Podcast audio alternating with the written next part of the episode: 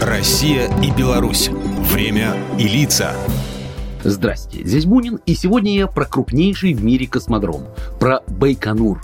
Знаменитая стартовая площадка не всегда носила такое название. Строительство космической гавани изначально было запланировано на территории Казалардинской области Казахстана, около разъезда Тюратам – в результате в западных источниках вплоть до 90-х годов полигон так и обозначался – Тюратам.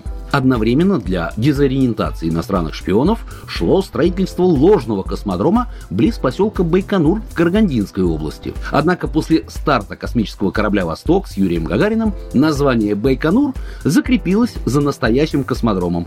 За эти годы отсюда было запущено около двух тысяч космических аппаратов самого разного назначения – как известно, космодром Байконур арендован у Казахстана до 2050 года.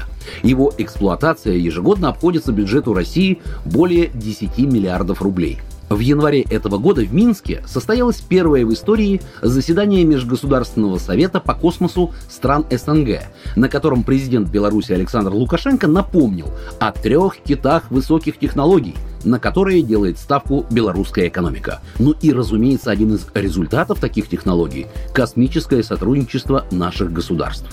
Академия наук Беларуси подключилась к тем исследованиям, которые сегодня планирует Роскосмос и его белорусские партнеры в части изучения планет Солнечной системы и дальнего космоса, лунной программы – Руководитель Роскосмоса Дмитрий Рогозин, посетив в январе предприятие Пеленга, сказал, что сегодня уже можно говорить о новом космическом российско-белорусском аппарате, который станет базовым для создания на его основе орбитальной группировки дистанционного зондирования Земли. Кроме того, подчеркнул Рогозин, Беларусь – это очень близкий в деловом отношении для космической промышленности России партнер, который уже создает уникальную целевую аппаратуру для ряда космических аппаратов, например, для Канопуса, чтобы выявлять очаги пожаров, несмотря на сильную задымленность. За последние годы Беларуси удалось заявить о создании собственной космической отрасли.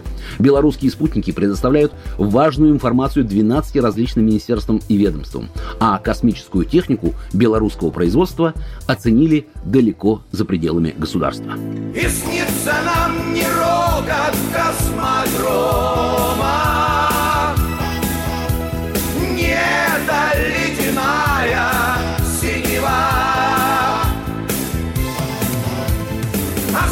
снится нам трава, трава у дома,